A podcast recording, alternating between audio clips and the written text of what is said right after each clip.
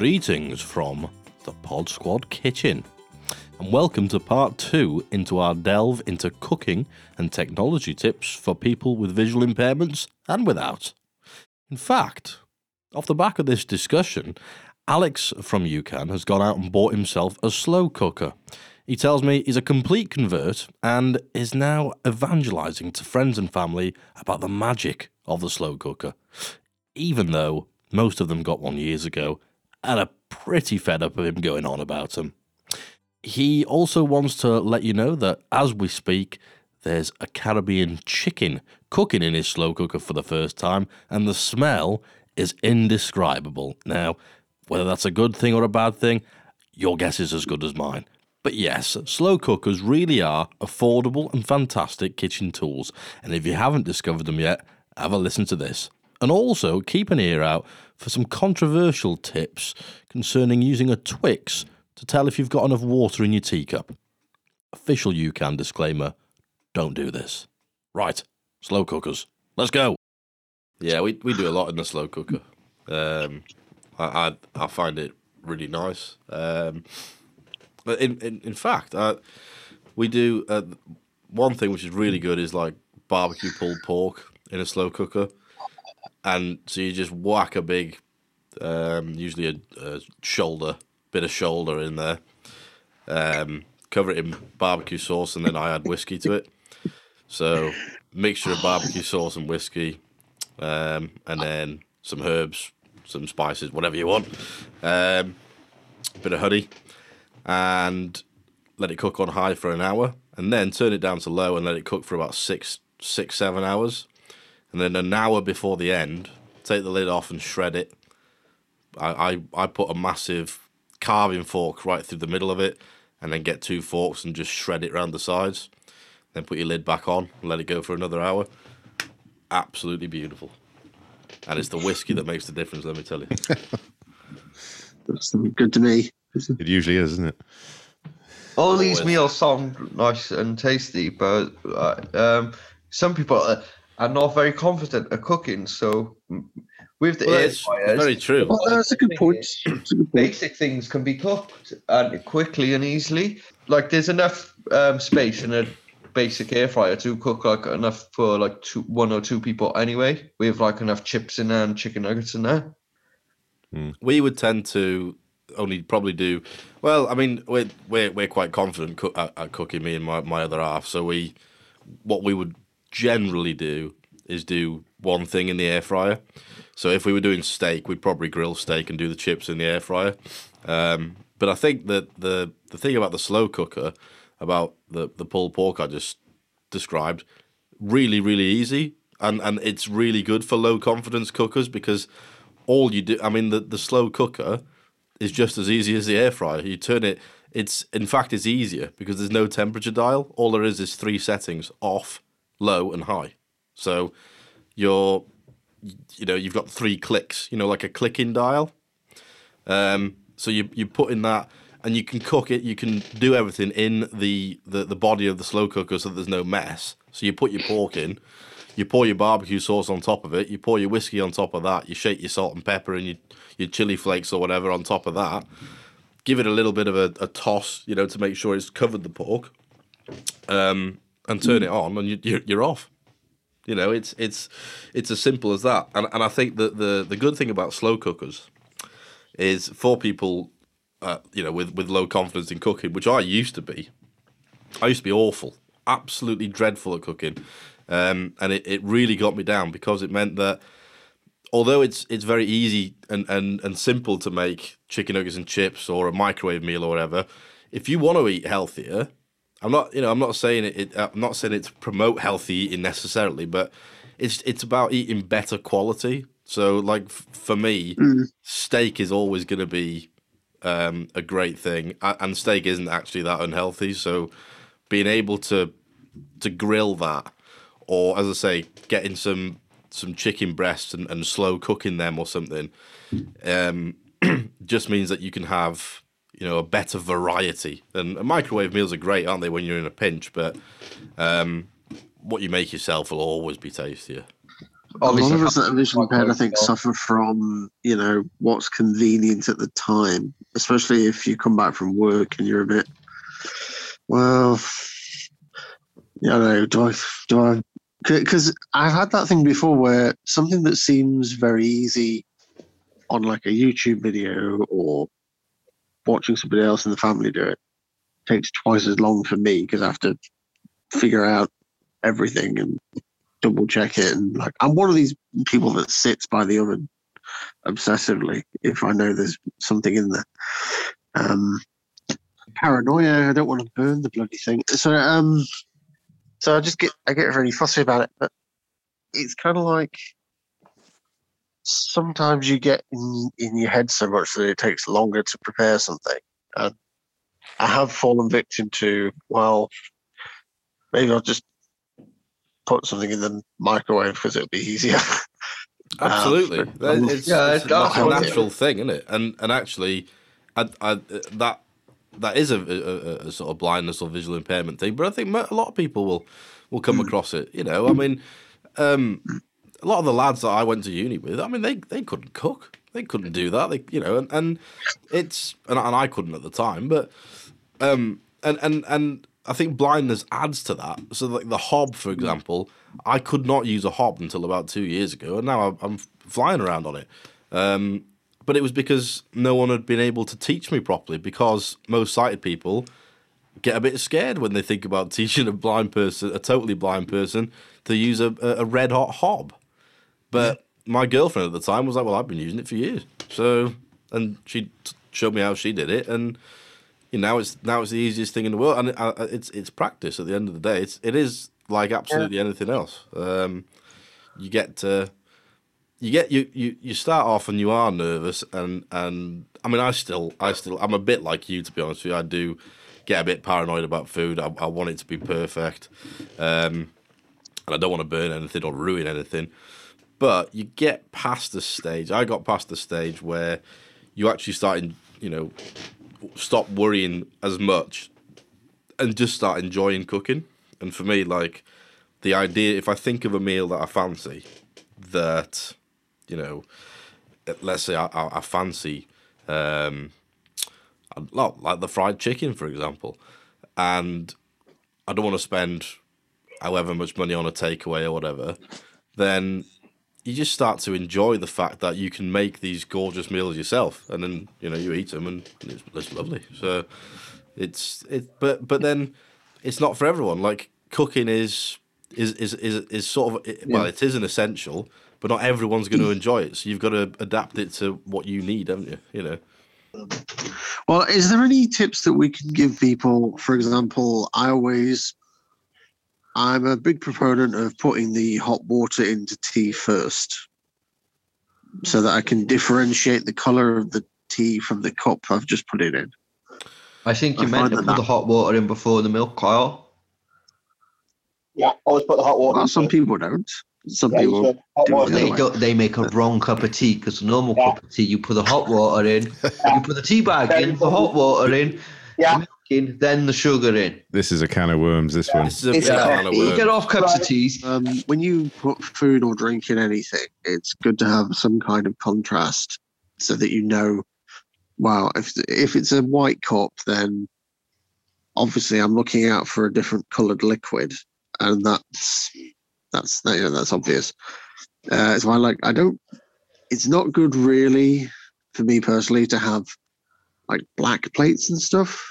Like plain white plates seem to be quite good for just putting food down on and you can just you can tell where everything is whereas darker color cutlery and stuff i know it i know it looks nice but phew, i mean trying to spot anything You know. But with the cups of tea thing, isn't it like I can't, um, I don't know the exact name of it. One of you will know. You stick it on your cup, and if Liquid level indicator. yeah, liquid level device. Now, if you have no confidence in pouring the water and all those things, one of those things is like top investment for you. Or another thing I noticed before, it like you know, like say if you had a um, Twix, stick a Twix on top of your cup. I know it sounds stupid, but then if your Twix falls off, it means the water's pushing it off. Yeah, that's that's a waste of a Twix, though. No, because you're gonna eat the twi- you're gonna eat the Twix and you're gonna dip it in your cup of tea. Liquid level indicators are useful because, um, generally speaking, they've got they've got two levels, if you will. So when it first hits the, the bottom level, it starts beeping, and then the next level it starts beeping faster. Which, um, when I first started, was quite useful for cups of tea because when it first started beeping, you stop, and that gives you basically enough room to put the milk in. And then it when the next level starts, um, you know you, you've sort of you're at the top, right? I I would, I mean I, I know this is not very um, PC or how anyone would do it, but I I, I would personally try and um, if I was teaching someone or whatever, try and you know gently persuade people not to use li- liquid level indicators because they I, think for me they do um it's okay in your own house but like i want to be able to pour a cup of tea wherever i am um whether that's in a hotel or whether that's at someone's house a friend's house a relative's house. And I, I don't want to get into a situation whereby if i haven't taken a liquid level indicator with me i'm not confident take i'm not confident pouring a cup of tea. So there's a couple of things i did to manage that um, one was, and yes, this will cause lots of controversy, but it's all, and, and I, I know people will argue about this until the end of time, whether you put the milk in or the water in with a cup of tea. It doesn't make a difference. It literally doesn't. My, I, my, my, my girlfriend's parents, I'd been making them tea for months, and they love it. They love my tea. And then they discovered that I put the milk in first, and they were like, "What are you doing? That's completely wrong." Yeah, but it, you, you've drank it for the last few months. It's absolutely fine. It doesn't make a difference whether you put the water in first or the milk in. So I'm not going to say my way's right. I'm not going to say that it's wrong. It's just a, a different way of doing it. But what happens is when you put the milk in first is that you know then that you've got the rest of the mug to play with when it comes to water. You don't have to stop at a certain point apart from when it's full. Um, and again, there's a few there's a few techniques. One is the sound. So the water, uh, the the pitch of the, the, the water going in changes as the, the cup gets hotter, and just stick your finger in. If it, yes, it's hot, but it's not boiling. Oh yeah, it's not going to be boiling, boiling. It's like not going the to top burn. of the cup. Yeah, it's The not top going of the cup is only like to the to your nail anyway. You're not, Yeah. You don't want to dip your finger. You're not No, like ramming no, your hand in. And obviously, So you you- only do that. You don't have to keep your finger in there until it hits it. That's not what I do. So the as I say, you'll get used to, and you can do this with cold water to get used to it. You will hear the sound change as the cup gets fuller. It goes sort of thing, right? That's a rubbish ex- uh, example, but when you fill up a cup, even if you just fill it from the tap, you will hear it change as the water gets closer to the top of the cup. So once you start to learn that, you'll go, oh, that's possibly roughly at the top. Then you dip your finger in. And if you've still got a lot of room left, then you put a bit more in. Um, and as I say, it'll become second nature, nature to you eventually. Like you can pour it and not have to put your finger in because you'll know exactly where that pitch stops, where it's full. As a way, it's not wrong for you to lose to use a liquid level indicator either. If that's what you're comfortable with, that's what you're comfortable with. Simple as that. But I, you know, for me, it's it's being able to do that without one is more beneficial just because that means you can you can make a cup of tea wherever you are. How sharp knives and that then, Rob? Like obviously, like you said when you start like with the pulled pork situation, like some people like nervous about picking up a big sharp knife, obviously, and then bound by it, like in scared they're gonna cut themselves or like not be able to use it properly, like with like technique or anything. So uh, the one thing I would say is if you're scared, don't do it.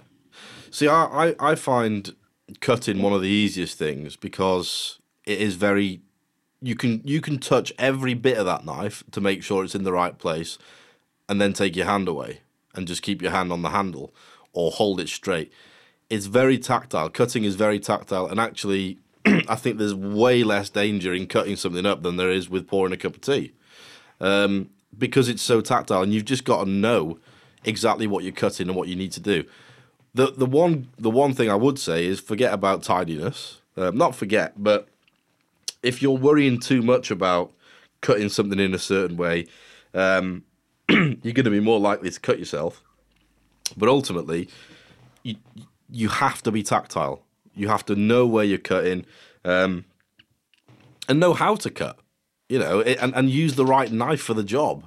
It's all Oh, yeah. It's all things that you get used to. Like you don't want to cut a big piece of steak with a bread knife. Oh yeah, you don't uh, like attempt an onion or something with a bread. knife. like I Yeah. found way I cut an onion the best. Like is if like I stick a fork in it, like peel it, cut the ends off first before I've peeled it, then peel it, and then stick a fork in it or cut it in half, so it's in like split in half, and then stick a fork in the middle of it, and then put like cut through the fork, so cut round the fork.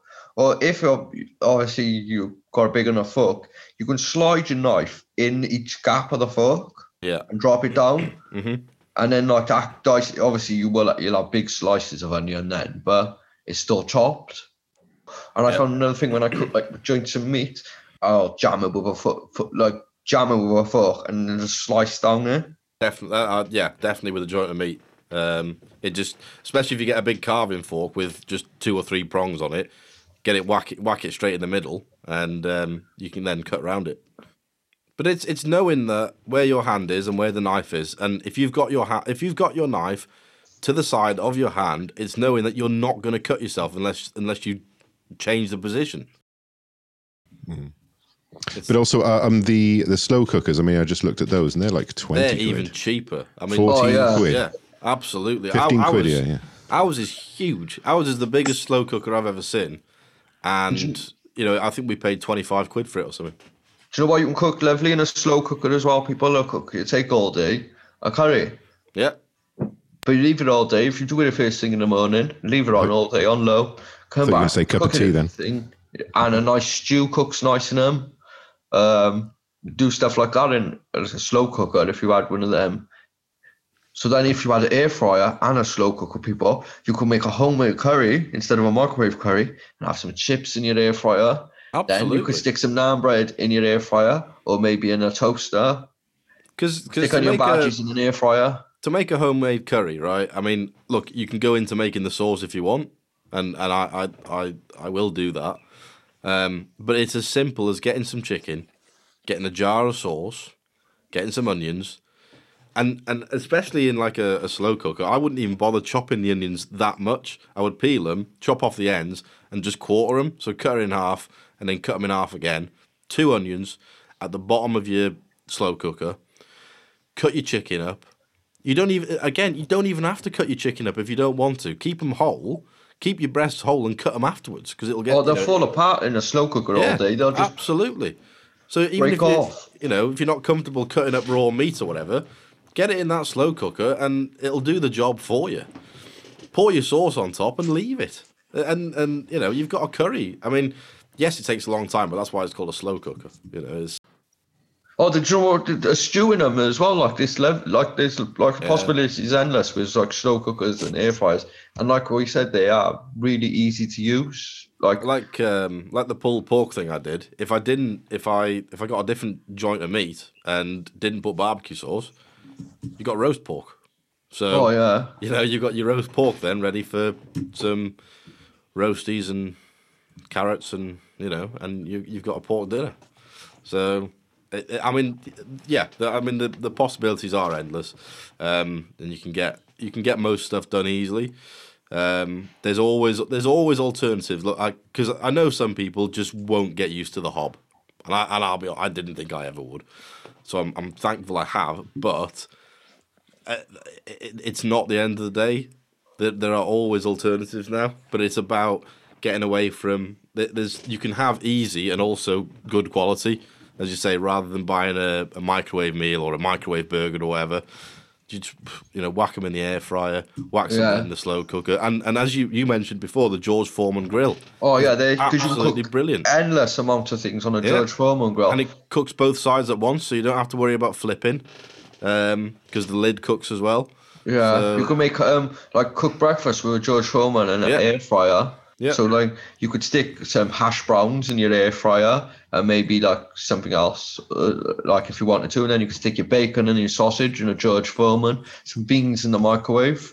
You've got to cook breakfast. Good to go, absolutely. take less than 20 minutes and you'd have a cooked breakfast on the plate in front of you. La- last night we um, we had salmon, and so we had two fillets of of of nice salmon, and we just put a bit of salt and pepper on them, and banged them on the George Foreman, and five minutes they're ready. You know, and and they're just absolutely lovely. The the the skin goes all nice and crispy, and Yeah, and anything that's unhealthy, it like like oils or Drains fats, away. it drips out in a George Foreman in- grill. into the tray. Yeah, just drips straight away. Well, there we go. The UCAN Pod Squad recipe book, with absolutely no references to Twixes whatsoever, will be available from all good booksellers very soon. Just a little joke, of course. Right, we'll be back soon with a heartwarming look at one of UCAN's most enduring workshops, Maggie's Club. Bye for now, and take care.